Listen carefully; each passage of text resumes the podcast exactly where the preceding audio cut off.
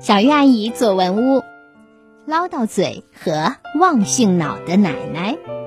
福州教育学院附属第二小学五年级曾应元。今天呀，我给大伙儿讲讲我这大嘴巴又忘性的奶奶。她整个人是这样的：我的奶奶慈又悲，满脚灰纸似土堆，满头白发像白银，满脸无语却八十。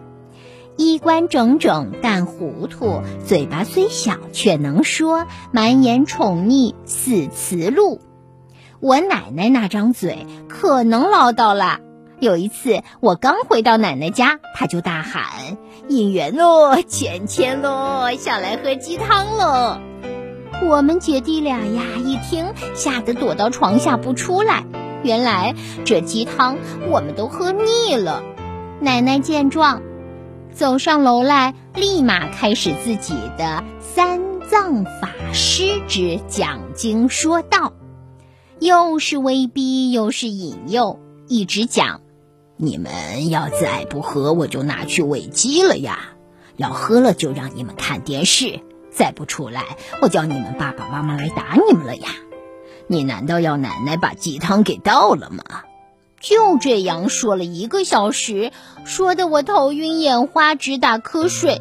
要不是爷爷帮我们解了围，我俩估计得被奶奶唠叨一整个早上。他呀，平时衣冠楚楚的，按理来说，他应该是一位能把事情做得井井有条的，是位记忆力很好的人。可当你进入他的生活，你会发现他做事常因忘性而极慢。就举个一年前的例子吧，那天奶奶在那唠叨洗衣做饭、赶集收麦子，怎么这么多呀？咦，等等，第一件是什么来着？什么？才刚说完就忘了。他就这么折腾二十分钟。他才完全记住，可刚出卧室，他又忘了。我的上帝呀，这可怎么办好？当他走回卧室，拿起笔记本正要看时，突然想起来了。可刚走出卧室，他又忘了。就这么着，他搞了十几个来回，方才记住。唉，你说这记忆力真是让人感到匪夷所思呀。这就是我的唠叨奶奶，这就是我的记忆力特差的奶奶。即使是这样，她在我心中依然是一个最独一无二的存在，是我最爱的人。好的，以上就是曾应元同学的投稿作文。接下来，我们有请肖艺莲老师来点评这篇作文。读了小作者的这篇文章，让人大开眼界。让人感叹，原来写人的作文还可以这样，可以写得如此创新和与众不同。在这篇文章中，小作者紧紧抓住唠叨嘴和忘性脑奶奶最显著的两个特点，通过两件典型的事例进行说明。唠叨体现在让我们喝鸡汤这件小事上。奶奶不惜使用三藏法师的讲经说道法，愣是唠叨了一小时，让我和姐姐喝鸡汤。在这里，人物的语言描写十分突出，小作者自己的语言也颇风趣幽默，并且也能从侧面读出奶奶对我们深沉的爱。奶奶的忘性脑体现在。